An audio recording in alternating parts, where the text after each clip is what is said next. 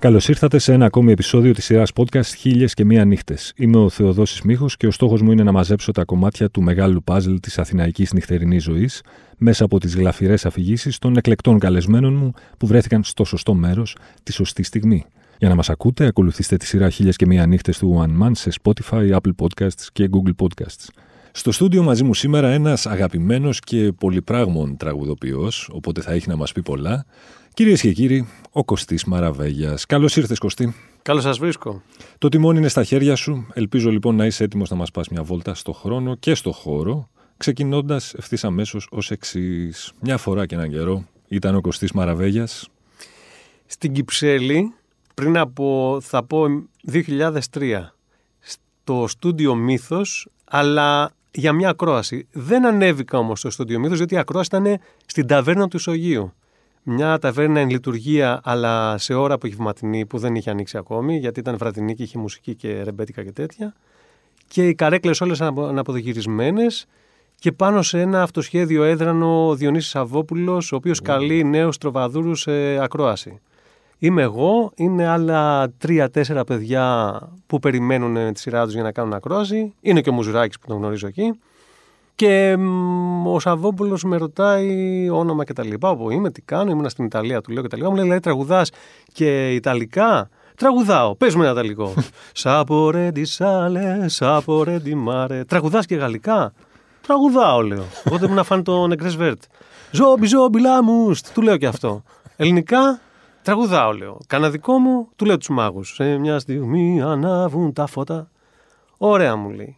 Πάει και ο Μουζουράκης, του λέει ένα αυτοσχέδιο ραπ που έχει βγάλει για την οντισιόν που είναι για το Σαββόπουλο. Λέω, το φρικιό μας πήρε τη δουλειά. Ε, δεν υπάρχει περίπτωση. Αυτός έπαιξε με χτύπημα κατά από τη μέση. Μας λέει ο Σαββόπουλος, εντάξει, λέει, θα, σας, θα επικοινωνήσω μαζί σας. Αφήστε τα τηλέφωνά σας εδώ στον, στον Άγγελο, τότε τον Καραίνδρο, που ήταν εκεί που έκανε την, τον, τον παραγωγό. Τέλος πάντων, φεύγουμε, παίρνουν τηλέφωνο, μου λένε θέλω να σε ξαναδεί. Οκ, okay, λέω να με ξαναδεί. Πηγαίνω πάλι, εγώ και ο Μουζουράκης. Μπαίνει ο Μουζουράκης, τον εντυπωσιάζει πάλι, λέει κάτι Tom Jones με τη βραχνή φωνή που εγώ δεν μπορώ να φτάσω αυτή την νότα ούτε σε 50 χρόνια φωνητικής. μου λέει εμένα λοιπόν εσύ, λέω πήρθα. Μου λέει να σου πω, γαλλικά λες. Άντε πάλι. ναι, λέω, ζόμπι, ζόμπι, λάμου. και τα λικά θυμάμαι λες. Ναι, σαπο, ρέντισα. και λέω τα ίδια.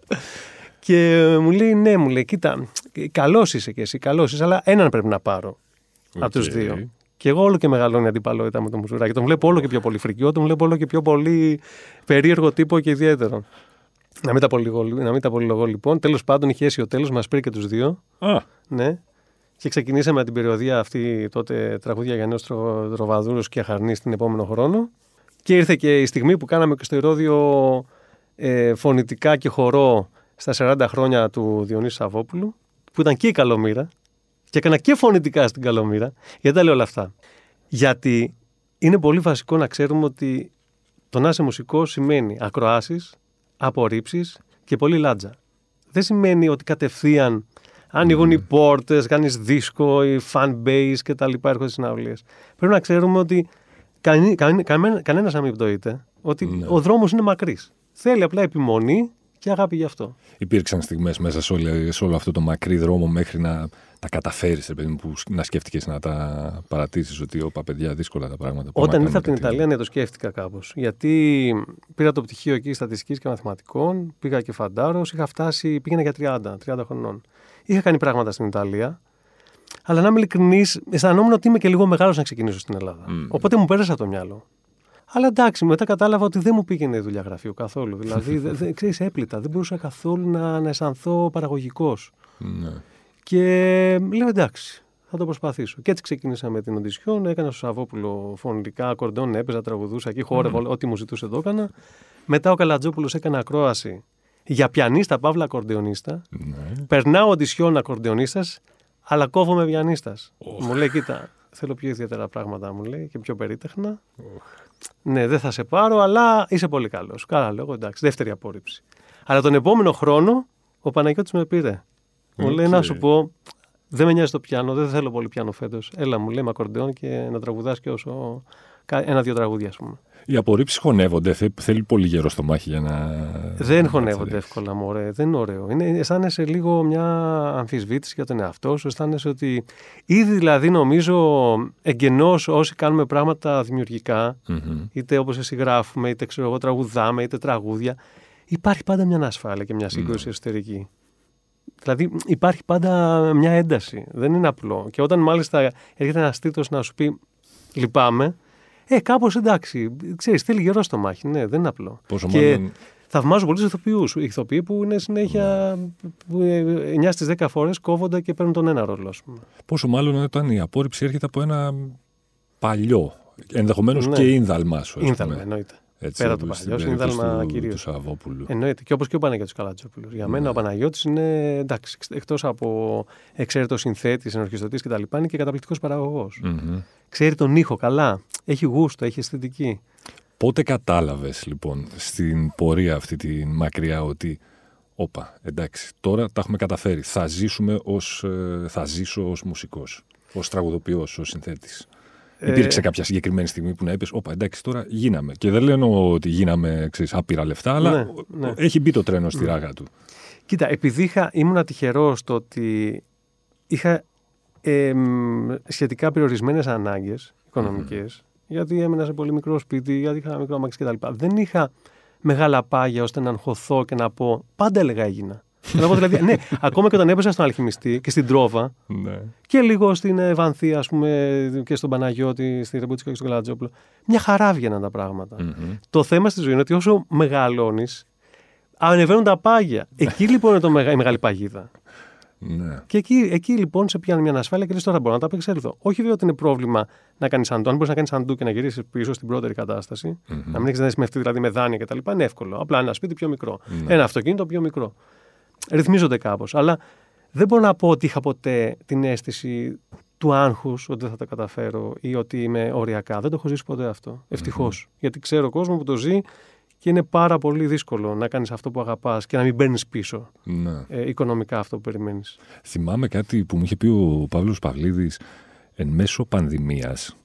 Ε, που οι μουσικοί, οι καλλιτέχνες περάσατε πολύ δύσκολα. Είναι η αλήθεια αυτή. Και μου είχε πει το εξής, ότι ο κόσμος κάπως σαν να μην καταλαβαίνει ότι και η μουσική, οι συνθέτες, οι τραγουδοποιοί, κάπως πρέπει να ζήσουν. Ότι δεν είναι το χειροκρότημα αυτό που θα βάλεις σε ένα πιάτο ναι, προφανώς. φαΐ και θα το κόψεις, ας πούμε, θα το μαρινάρεις και θα το φας. Προφανώς, ναι. Και μου λέει, ε, ε, ε, το έχω ακούσει, λέει να μου λένε ότι εντάξει, σας χειροκροτάει, σας αγαπάει όλος ο κόσμος. Τι άλλο θέλετε πια; Ε, όχι, δεν είναι έτσι. Προφανώς δεν είναι έτσι. Και εντάξει, κοίταξε, η δικιά μου περίπτωση είναι η, θεωρώ ότι είμαι στις εξαιρέσεις αυτών που έχουν καταφέρει να κάνουν και τηλεόραση και άλλους που οικονομικά ήταν πολύ πιο άνετα τα πραγματα Αλλά ο κανόνας λέει ότι ακόμα και ένας άνθρωπος που κάνει και 20.000 εισιτήρια το χρόνο, δεν σημαίνει ότι είναι. Πώς να σου πω, εύρωστος οικονομικά και ότι είναι άνετος και ότι μπορεί να έχει ένα backup. Ναι. Εκεί είναι το πρόβλημα. Ναι, ότι ναι. δεν μπορεί κανείς να έχει ένα backup που θα πει Έπαθε κάτι η φωνή μου, έπαθα κάτι, θα κάτσω δύο χρόνια σπίτι μου. Δεν γίνεται να είσαι σπίτι σου. Ναι. Εντάξει. Απ' την άλλη, τι να πω, υπάρχουν και περιπτώσεις ε, που μαρτυρούν το αντίθετο. Αλλά αυτό, αυτό τουλάχιστον συμβαίνει τουλάχιστον στους ανθρώπους που έχω εγώ φίλους και συναναστρέφουμε και συζητάμε. Η καθημερινότητα ενός τραγουδοποιού, του συγκεκριμένου τραγουδοποιού, του Κωστή του Μαραβέγια, πώς είναι; Δηλαδή, ξυπνάς τα τραγούδια έρχονται μόνα τους ή λες ότι σήμερα θα κάτσω να γράψω, ακόμη και αν δεν γράψω τίποτα της προκοπής; Αυτό είναι το φανταστικό ιδεατό σενάριο που λες. Και αυτό θα έπρεπε να κάνω. δηλαδή, να κονίζω τα εργαλεία και να πηγαίνω σε ώρες τύπου γράφει όπως θα πήγαινε κάποιος, ενώ όχι 8 απαραίτητα, να πας εγώ 3-4 ώρες και να γράψεις. Και ας ναι. μην έχεις έμπνευση. Να φτιάξεις μια μουσική, να την ενορχιστρώσεις, να την εναρμονισει Δεν μπορώ να πω ότι το κάνω. Θα ήθελα πολύ και το έχω στο μυαλό μου να το κάνω τα τελευταία 5-6 χρόνια. Λέω του χρόνου θα κάνω αυτό, το θα κάνω Δεν το έχω καταφέρει ακόμα. Είμαι και λίγο τεμπελάκος. Μ' αρέσει, βγαίνει και ο ήλιος, πάω και βόλτες και πίνω και καφέ και στη γειτονιά μου την ωραία στο Βαγκράτη. Αλλά αυτό που κάνω τελευταία, μανιωδώ, γιατί το θέλω πολύ, όχι γιατί πρέπει, είναι έχω πέσει με τα μούτρα στον ήχο. Δηλαδή μελετάω πολύ και βλέπω βιντεάκια και ακούω και προσπαθώ να, να, να καλυτερεύσω, να βελτιωθώ στην παραγωγή της μουσικής. Mm. Ως προς τον ήχο, ως προς την, τα εφέ. έχω μαζέψει δηλαδή πολλά όργανα παλιά, τα, αναλογικά. Πειραματίζομαι με αυτά αρκετά το τελευταίο. Το... Από την καραντίνα και μετά. Το γράψιμο συνήθως στην περίπτωσή σου ξεκινάει από το πιάνο, από την κιθάρα, από το ακορντεόν, από τι; Κοίταξε, υπάρχουν τραγούδια που έχω τραγουδήσει απλά σαν μελωδίες στο κινητό με μια φωνη mm-hmm. και μετά τα πιάνω και τα, τα ενορμονίζω και τα ενορχιστρώνω. Πολλές φορές ξεκινάει από ένα, μια συγχορδία ή ένα, μια, ένα chord progression, μια πρόοδο συγχορδιών. Που μπορεί κάπως να φτιάξει ας πούμε, ένα mood, ένα, μια ατμόσφαιρα συγκεκριμένη και να βάλεις πάνω μια μελωδία να τραγουδίσει από πάνω. Mm. Υπάρχουν πολλοί τρόποι, ή άλλες φορές έχει ξεκινήσει από ρυθμό. Παίζω δηλαδή στο ρυθμοκούτι ε, drums, ξέρω εγώ, και να φτιάχνω ένα pattern που είναι ενδιαφέρον mm-hmm. και τραγουδάω από πάνω και βρίσκω και την ιδέα από πάνω. Αλλά τα πιο πολλά έχουν ξεκινήσει από λόγια που έχω γράψει. Α, από στίχους. Ναι, από στίχους, ναι, τα πιο πολλά. Δηλαδή έχω μια ιδέα που πρέπει να με απασχολεί κιόλας για να δώσω και πολύ Και, και έτσι πλάθεται το τραγούδι. Δηλαδή παίρνω το στίχο και μετά σαν παιχνίδι πάνω στις συλλαβέ ψάχνω μελωδίο επειδή να εξυπηρετεί και το νόημα του στίχου δηλαδή και να μπορεί να το συνοδεύσει. Ναι. Γράφεις ε, συνήθως όταν είσαι σε καλή διάθεση ή όταν είσαι στις μαύρες σου; Μπα στις μαύρες μου δεν κάνω τίποτα. Θα κινητοποιούμε. στις μαύρες μου μόνο τα βάνει. δεν παίζει αυτός ο μύθος του καταραμένου καλλιτέχνη, έτσι, καθόλου. του στενάχωρου, του μίζερου. Καθόλου. Εγώ το αντίθετο. Πρέπει να είμαι καλά. Άμα δεν είμαι καλά, δεν ακινητοποιούμε πραγματικά. Δεν μπορώ να κάνω τίποτα. Ναι. Με καταπίνει ένας καναπές, κοιτάζω ένα ταβάνι και δεν κάνω τίποτα. τίποτα, τίποτα. Ούτε διαβάζω τηλεόραση, ούτε σειρά, τίποτα. τίποτα στον καναπέ. Το είναι καλό βέβαια, γιατί είναι και από την άλλη με μια μορφή διαλογισμού. Σωστό γι' αυτό. Από συμπίεση. Ναι, από συμπίεση. Ω παλιός σχετικά πια, Πώς νιώθεις απέναντι στα νέα παιδιά που έρχονται, Γιατί σε πόσα χρόνια τώρα είσαι στη. Πλάκα πλάκα, ναι, είναι πολλά. Είναι από το 2007, ας πούμε. Είμαστε πια δηλαδή στα 15, καλά ναι, ναι, 15 χρόνια. Δεν είναι και λίγα. Όχι, δεν είναι λίγα, φυσικά δεν είναι λίγα. Νιώθεις ως έστω λίγο ξέρεις, παλιός πια, παλαιούρας. Όχι, ξέρεις τι, δεν είναι ότι νιώθω παλιός. Νιώθω ότι μεγαλώνω. Mm. Αλλά όχι παλιός στη μουσική. Δηλαδή δεν νιώθω. Έχω, έχω τη λαχτάρα και την αγωνία και την όρεξη του ότι ξεκινάω πάλι κάτι νέο, ας πούμε. Ναι. Πιο πολύ προς τα χρόνια. Το ότι ξέρεις, περνάνε τα χρόνια και βλέπεις τους γύρους σου να αλλάζουν, να μεγαλώνουν, mm-hmm. γονείς, φίλοι. Ναι. Τώρα έκανα ένα κλιπ για ένα τραγούδι καινούργιο που θα βγει την, σε 10 μέρες, 15 μέρες περίπου, που λέγεται Ξεχασμένη Ανηλικίωση. Mm. Και έτσι γενικά η θεματική είναι ο χρόνος. Οπότε ανέτρεξα σε παλιά βιντεάκια από εποχή ε, High 8, VHS-C, έχω να σου πω κασέτα, δηλαδή που ήμουν ακόμα φοιτητής. Και ψηφιοποίησα μόνος μου όλο αυτό το υλικό δεν έχω αντιμετωπίσει στη ζωή μου ξανά τέτοια ψυχοθεραπεία, τέτοιο σκοτσέζικο ντους κρύο ζέστη. από ανθρώπους που χάθηκαν, από ανθρώπους που μου λείψανε, από καταστάσεις διάφορες, από στιγμές ε, την πτυχιακή μου όταν πήρα στην Ιταλία. Ξέρεις, ε, τόσα πολλά πράγματα που είχα, είχα τόσο πολύ μπει μέσα σε αυτά που εβλεπα που είχα ξεχάσει ότι είμαι στο τώρα. και γάβο, ε, ξέρεις, το αναφέρω γιατί είναι πολύ πρόσφατο και ακόμα είναι πολύ νοπό. Ναι. Το να δεις όλη τη ζωή σου, ξέρω εγώ, έτσι και να, να ανατρέξεις. Δεν το κάνουμε συχνά, δεν το κάνουμε.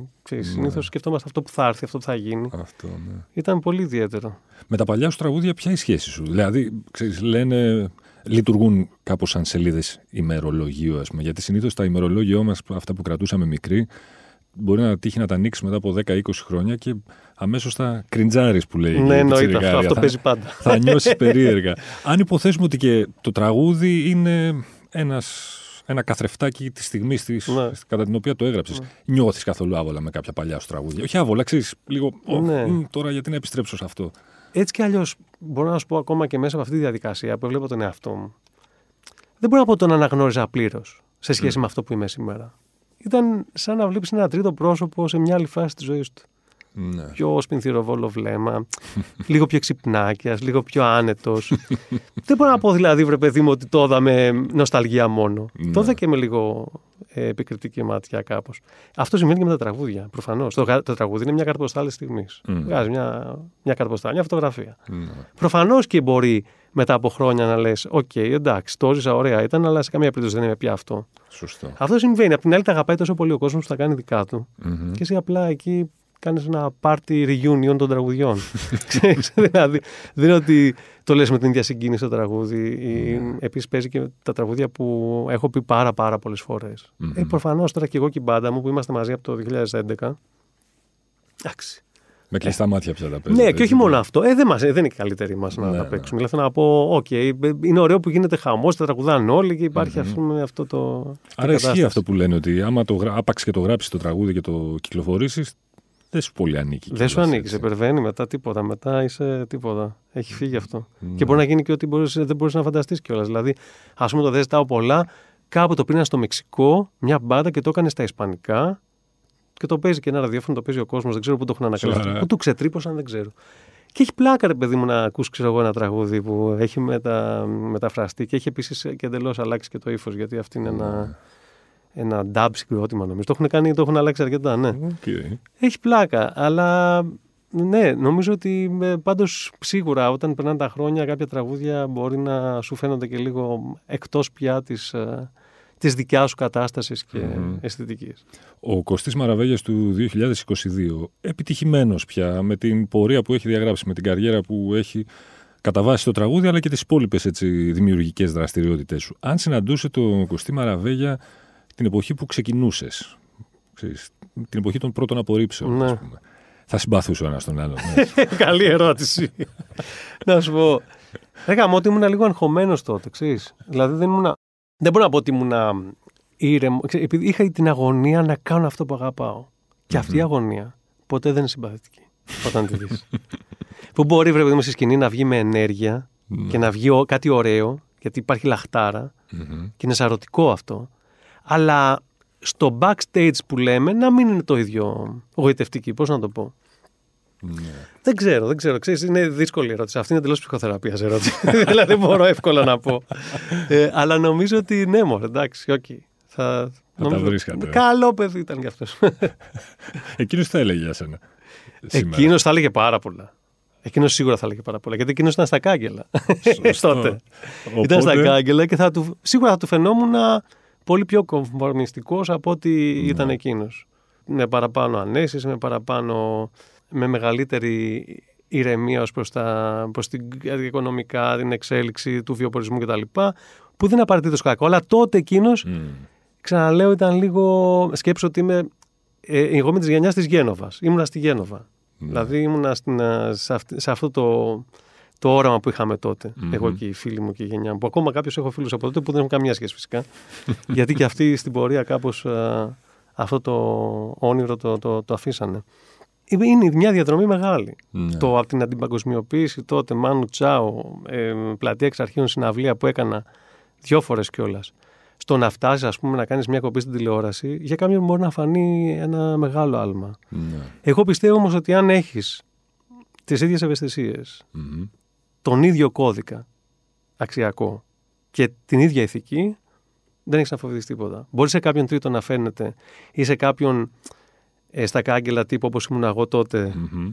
Ζαρτινιέρα Ελεγκάλ 2006, να φαινόμουν ένας τύπος που μπορεί να μην ήξερα και τι κάνω, μπορεί να μην είχα δει στην τηλεόραση και να έλεγα δεν ξέρω τι κάνει, αλλά κάτι κάνει αυτός, ναι, ξέρεις, ναι, ναι, υπάρχει αυτό λίγο.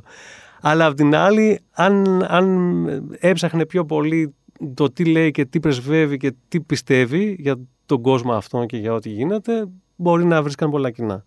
Αλλά καμιά φορά, ξέρεις, η, η εικόνα αυτή η, με την άκρη του ματιού μας κάποιου είναι διαστρεβλωμένη κάποιες φορές. Που και εγώ δεν την έχω πατήσει.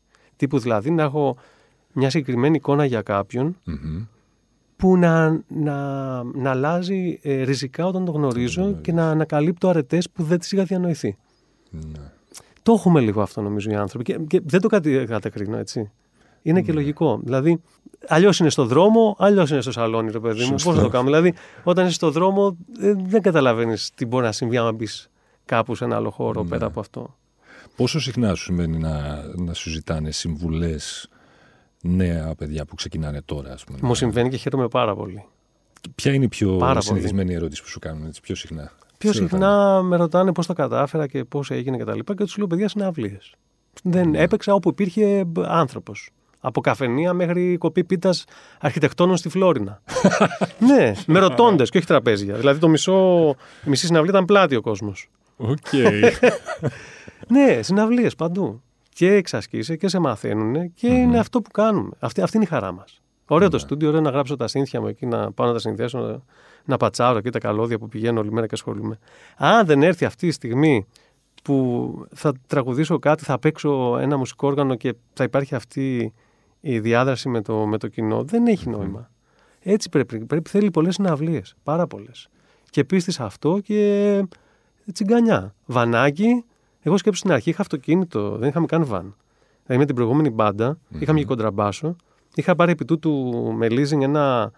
Ε, δεν ξέρω αν κάνει να πούμε μάρκα. Ξέρω, τύπου station, ρε παιδί μου. Ναι. Έπεφε το μεσό κάθισμα πίσω για να χωράει ακριβώς το κοντραμπάσο. κοντραμπάσο. και πηγαίναμε τέσσερα άτομα κάθε Παρασκευή. Κάθε Παρασκευή. Έτσι. Στη Θεσσαλονίκη για δύο χρόνια. Και παίζαμε στο Orient ένα μαγαζί σε πρώτο όροφο, το οποίο χωρούσε 150 άτομα του Νίκου του Στεφανίδη. Όχι. Ναι, ήταν και του Στεφανίδη νομίζω. Το είχαν δύο-τρεις ε, διοκτήτες. Και εκεί άρχισε να δημιουργείται το κοινό στη Θεσσαλονίκη. Δεν είναι ότι με είδαν κάπου ή είχα πάει ήδη στο Voice κτλ. Αυτά ήρθαν μετά. Οπότε Όλοι- θέλει πολύ δρόμο. Ο λιγότερος και ο περισσότερος κόσμος που έχεις μαζέψει σε συναυλία πόσο είναι; Ε, Λοιπόν, παράκι του Βασίλη, τρία άτομα. Καλά πήγε αυτό. λοιπόν, Τετάρτη Champions League. Ψιλοχιονίζεις στην Αθήνα, παίζει ο Παναθηναϊκός τότε που είναι στις επάλξεις του. ναι. Και είναι ο Βασίλης που μπαινοβγαίνει και εγώ χαίρομαι γιατί νομίζω ότι μπαίνει κάποιος άλλο ο Βασίλης που έχει βγει μόλις και δεν τον έχω δει. Μετά την επόμενη πάλι είχε έρθει η κοπέλα που ήμουν τότε μαζί με τρία-τέσσερα εξαδέρφια της και αυτή ένα τραπέζι πάλι. Και ο πιο πολύς έχει φτάσει πλατεία νερού 12.000. Πριν από τρία χρόνια, λίγο πριν την α, πανδημία. Που ήταν, ξέρεις, εκεί ήταν το, η συνάντηση voice, κοινού δικού μου από τις συναυλίες και αυξήθηκε πολύ.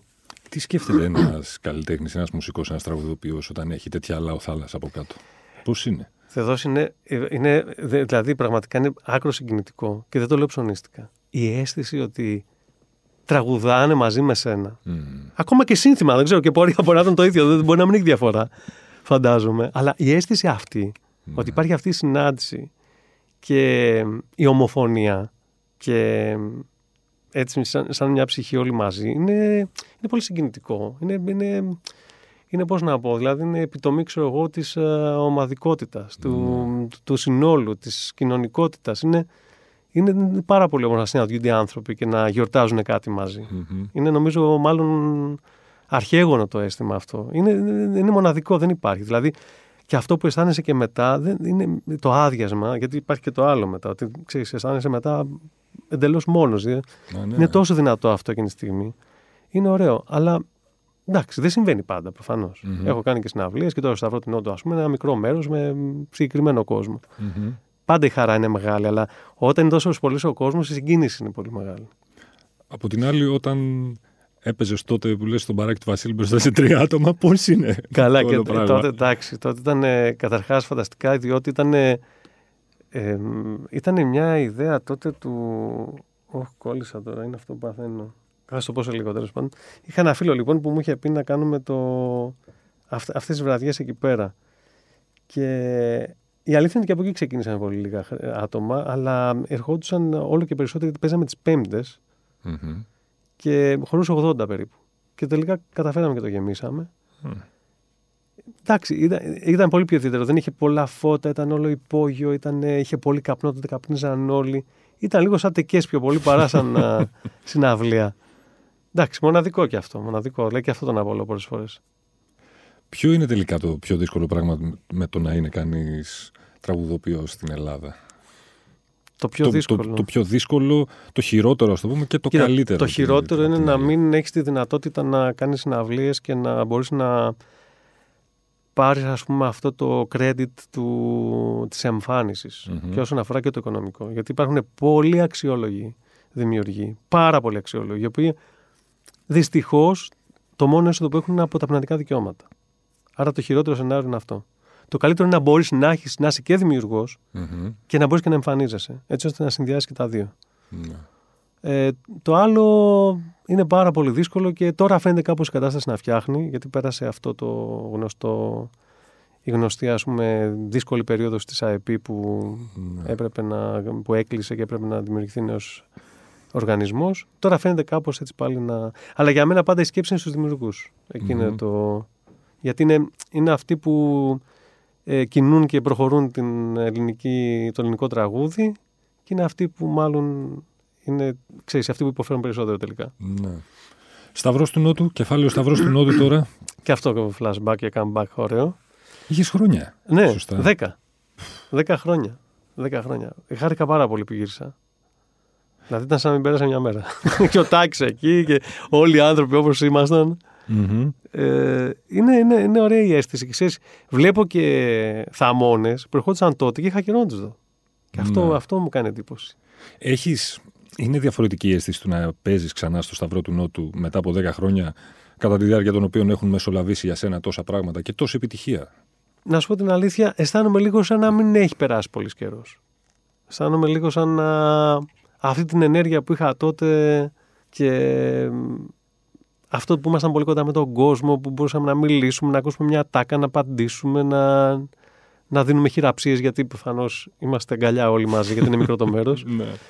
Δεν, όχι, δεν, δεν καταλαβαίνω ότι έχει, αν έχει μεσολαβήσει κάποια επιτυχία ή όχι. Αισθάνομαι πραγματικά σαν μια συνέχεια του τότε, ας πούμε. Και λίγο πιο μεγάλη όλοι, ξέρεις, λίγο και αυτό reunion. Ναι, έχει και αυτή την αίσθηση. Ναι, έχει αυτή το, την αίσθηση. Το όλο πράγμα. Είναι κάπω. Έχω την αίσθηση ότι η επιστροφή σε ένα χώρο σαν το Σταυρό του Νότου για έναν άνθρωπο που μπορεί να παίξει σε πολύ μεγαλύτερα venues, που- έναν άνθρωπο που έχει γνωρίσει πια την επιτυχία για τα καλά, λειτουργεί καθόλου σαν. Πώς να το πω, σαν ε, αν θες, ε, αντίβαρο σε όλο αυτό και σαν επιστροφή στις ρίζες κάπως. Επίσης και αυτό συμβαίνει. Ναι. Και επίσης τα τραγούδια τα καινούργια που Μμμ. έγραψα, αισθάνθηκα ότι θα βρίσκαν το σωστό χώρο εκεί. Ναι. Δεν είναι τραγούδια τόσο πολύ χορευτικά ή αν θέλεις για ανοιχτούς χώρους. Μμμ. Έχω γράψει λίγο. Ξέρεις, είναι ένας δίσκος αυτός που θα βγει που έχει λίγο πιο ιδιαίτερες και προσωπικές εξομολογήσεις μικρές και με πιο λιτή ορχήστρωση και με πιο, χα- πιο χαμηλόφωνα. Οκ. Και η αλήθεια είναι ότι βλέπω και στον κόσμο και στο Σταυρό μια μικρή έκπληξη όταν παίζω αυτά τα τραγούδια. Μμμ. Γιατί με έχουν συνηθίσει, ξέρεις, ε, πιο πολύ αλέγκρο και, Ναι. και με ρυθμό. Αλλά νομίζω ταιριάζουν απόλυτα εκεί. Ο δίσκος Και- πότε με το καλό; Ο δίσκος τώρα από εκεί έρχομαι, από το στούντιο έρχομαι. Είμαστε στη φάση που μιξάρουμε. Μμμ. Νομίζω θέλω να προλάβω πριν τα Χριστούγεννα. Αν δεν τα καταφέρουμε αμέσως μετά τις γιορτές. Η αγωνία μετά από τόσους δίσκους ε, είναι, παραμένει η ίδια, ξέρεις, όταν Εννοείται. είναι να κυκλοφορήσει; Πάντα. Πάντα. Η αγωνία για να ακούσεις ένα καλό λόγο, να, ξέρεις, να αισθανθείς ότι άγγιξαν όπως και σένα όταν τα έγραφες και κάποιου ακόμη. Μμμ. Εντάξει, επίσης κακά τα ψέματα και το ραδιόφωνο θέλουμε να μας αγκαλιάσει, γιατί Ναι. είναι ένα όχημα σημαντικό Μμμ. στην ελληνική μουσική. Υπάρχουν και αγωνίες, υπάρχουν και ματαιώσεις καμιά φορά στους δίσκους. Ναι. Δηλαδή μπορεί να κάνεις, ξέρω εγώ, να έχεις σκέψου, ας πούμε, στο, σε ένα παλιό δίσκο που έβγαλα το 11, στη Λόλα, ας πούμε, που δεν, καν δεν υπήρχε τίτλος Λόλα, είχα το τραγούδι τη Λόλα που εγώ δεν ήθελα να το βάλω. Και ξέρετε, το είχα απορρίψει, ήταν από αυτά που είχα βγάλει και έλεγα δεν θα μπει. Και θυμάμαι τότε ο παραγωγός που κάνουμε τους δίσκους μαζί, ο Νίκος Αγγλούπας που είμαστε ακόμα μαζί, μου έλεγε είσαι τρελός. Δεν... Βρε, παιδί μου, του λέω, δεν μου αρέσει μόρι τώρα ένα μοτιβάκι. Γιατί εγώ κοιτάζω πολύ τη μελωδία. Μμμ. Και του λέω ένα μοτιβάκι τώρα. ταρα, τα, ταν, τα, ταν, ταρα, τα, τα. Μου φαίνεται λίγο. Δεν ξέρω, ρε παιδί μου, του λέω. Εξυπηρετεί ναι, μεν το στίχο και την ιστορία που λέω, που έχει ένα ενδιαφέρον. Αλλά τέλος πάντων και τότε και στη δισκογραφική, ας πούμε, το, δεν το είχα βάλει αυτό το Μμμ. τραγούδι. Και κάπου τα ακούσαν αυτοί από σπότε, γιατί έπεσε κάπου στα χέρια τους το demo με όλα τα τραγούδια. Και μου λένε, είναι δυνατόν να μην μπει αυτό. Θέλω να πω, μάλλον δεν είμαι καλός στο promoter. αυτό, αυτό θα σου έλεγα. Αν συμπίπτει ναι. συχνά, πάντα, σπάνια ε, η, η προτίμηση του κόσμου, ξέρεις, το, το πώς θα αγαπήσει και το πόσο θα αγαπήσει ένα τραγούδι ο κόσμος, αν συνάδει πάντα με το πώς έχεις, με το τι εικόνα έχεις εσύ για τα τραγούδια σου. Ναι, Δηλαδή, όχι, δεν συνάδει πάντα. Ναι, δεν συνάδει. Στο φάρο όμως, εντάξει, ήξερα ότι θα ακουστεί. Και εγώ Οκ. το αισθανόμουν γιατί ήταν και πολύ ματζόρε και είχε και μια αρμονία έτσι πιο pop, ας πούμε. μμμ. Και ο στίχος επίσης πολύ θετικός και αγαπησιάρικος που λέμε. Ή- Ήξερα και ότι θα, θα, θα πάει. Οκ. Στη Λόλα δεν το περίμενα. Σου λέω δεν Ναι. ήθελα καν να μπει γιατί δεν, δεν ήμουν και σίγουρος ότι μ' αρέσει σαν τραγούδι τότε. Μετά από τόσα χρόνια, αν σου βάζαν το πιστόλι στον κρόταφο και σου λέγανε Μαραβεγιά, τώρα θα γράψεις hit. Μόνο hit. Πιστεύεις Θεέ μου, την, δεν την θα- έχεις τη συνταγή; Όχι, νομίζω. Δεν την έχω γιατί ε, είναι, είναι πολύ σύνθετο αυτό το, το θέμα του hit. Είναι πολύ σύνθετο. Κατα, καταρχάς αφορά την εκάστοτε εποχή. Ξεκινάμε από αυτό που είναι Μμμ. σίγουρο. Δηλαδή, άλλο hit γίνεται το 2022, άλλο γινόταν το 2002. Μπορεί να είμαι και εκτός 2022 hit, ας πούμε. Ναι. Και επίσης, δεν ξέρω ρε γάμο το, νομίζω ότι έχω την αίσθηση ότι γίνονται hit αυτά τα τραγούδια που ίσως έχουν μια πολύ ε, μικρή μελωδική γραμμή, Μμμ. που είναι, ε, δηλαδή έχουν μια επαναληπτικότητα, δηλαδή ταραρα ταν ταν, ταραρα ταν, ταρα τα ταν, ταρα τα ταν, που δεν έχει μουσικό ενδιαφέρον που τα λέμε έτσι. Δηλαδή, ουσιαστικά τι είναι ένα αλφα, αλφα, αλφα, αλφα, αλφα σαν μελωδία. Μμμ. και μπορεί ο στίχος να λέει κάτι που να αγκαλιαστεί Okay. ε, και να ταυτιστεί κάποιος. Αλλά δεν ξέρω, δεν ξέρω. Ακούω και τραγούδια που μπορεί να γίνουν hit και να μην μ' αρέσουν καθόλου και άλλα που γίνονται hit και μ' αρέσουν, ας πούμε. Ε, δεν την έχω τη συνταγή. Δεν την έχω και να σου πω δεν την ψάχνω κιόλας να την ναι. Γιατί είναι μπανανόφλουδα θεωρώ. Άμα πάει κάποιος και ψάχνει το hit, κάπω. Ναι, μπορεί να. Ναι. Πρέπει να συμβεί γιατί απλά συνέβη. Αυτό νομίζω.